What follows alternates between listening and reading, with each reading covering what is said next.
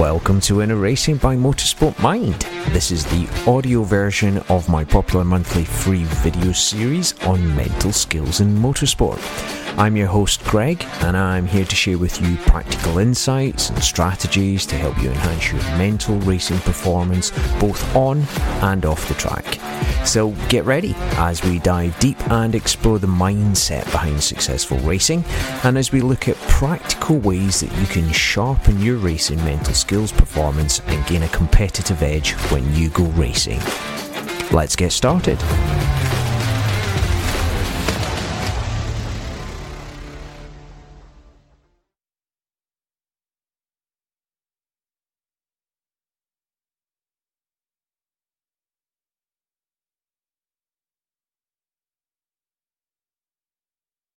So, this week I want to talk to you about performance versus results and the whole idea of outcome focus. So, we're in motorsport, so naturally our attention can get drawn towards where we place, where we finish, the final result. But as many of you will be aware, and I've spoken to pretty much every driver and rider I've ever worked with, we are not responsible for the outcome. The only thing that we are responsible for is our performance. Because if I if I'm a I'm a karter and I'm on a grid with 40 other karters, that's 40 people who have a say in the outcome of my race. They may be faster than me. They may take me out. I might uh, qualify first, lead all the way through the race to get taken out at the last corner on the last lap. That's not up to me. So the to get focused on the outcome is to get focused on something that I'm not entirely in charge of. So that's leaving things up to chance. To get focused on the outcome is we have a saying in the UK, uh, which is to put the cart before the horse. Uh, and most cultures have a similar saying. But to put the cart before the horse is almost exactly the same as putting the outcome before performance.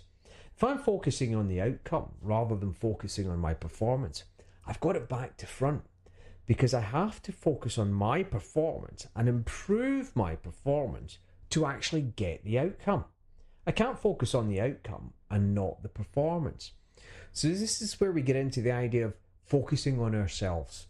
So, we're not chasing somebody else's time, we're not chasing somebody else's performance, we're not investing everything in a in a binary outcome. Because when we focus on outcomes, you tend to get, oh, I want to be first, or I want to be on the podium, or I want to be top five. And that's a, a, a pass or a fail, you know. Um, many of you know I'm not a fan of, of, of, the word goals because a goal is either in or it's out. Um, it's pass or fail. It's yes or no. It's a binary thing. It's a thing with two options. Whereas if we can spread our possibility for success, uh, this is where we uh, avoid the sort of um, peaks and troughs of um, binary win, lose, win, lose.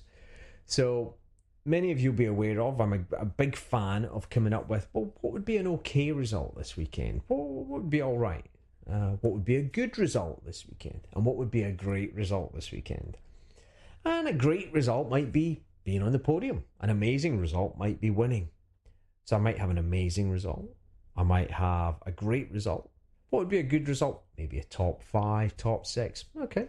What would be okay? Top 10, top 12. Okay. So all of a sudden, rather than having a binary, I want this or that, I've now got the option of, well, this would be this and this would be that. So I've got anything now between first and 12, which is a far greater chance of success for me. Walking away from a weekend going, yeah, I got something out of that.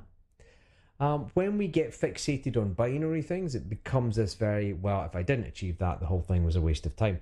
And that's never true because even if you're like going back to the karting situation, even if the kart ended up in the tyre wall on fire with side pods everywhere, and I'm standing there looking at this smouldering mess of metal and plastic, I've still learned something. I've learned what not to do. I've learned something about setup, something about driving skills, something about that track.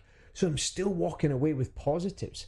So the, there's an old NLP thing that there's no such thing as failure, there's only feedback. And that's really true because I will always be able to take something positive, something that I've learned from my weekend.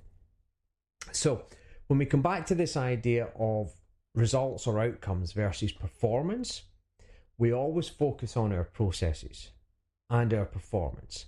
Because if I improve my processes and my performance, then my results improve and my outcomes generally will improve as well, or I increase my chances of a successful outcome. So, when we come back to this idea about processes versus results or outcomes, it's always about what can we do about our own performance, our own processes, and by improving that, our results will improve. And when our results improve, our chances of a successful outcome improves as well.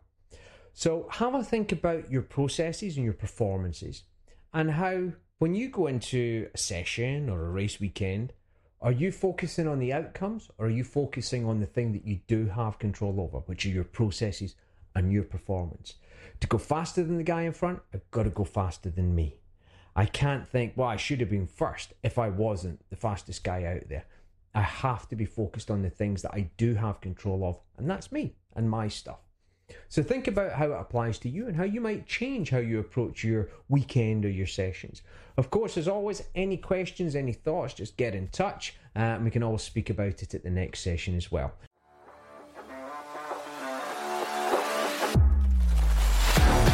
And that wraps up another episode of Inner Racing by Motorsport Mind. I hope you found this month's topic valuable in your journey towards peak performance in your racing. To stay updated with the latest content, be sure to subscribe to the newsletter, download the app, and subscribe to the blog. Just visit motorsportmind.com or follow the links.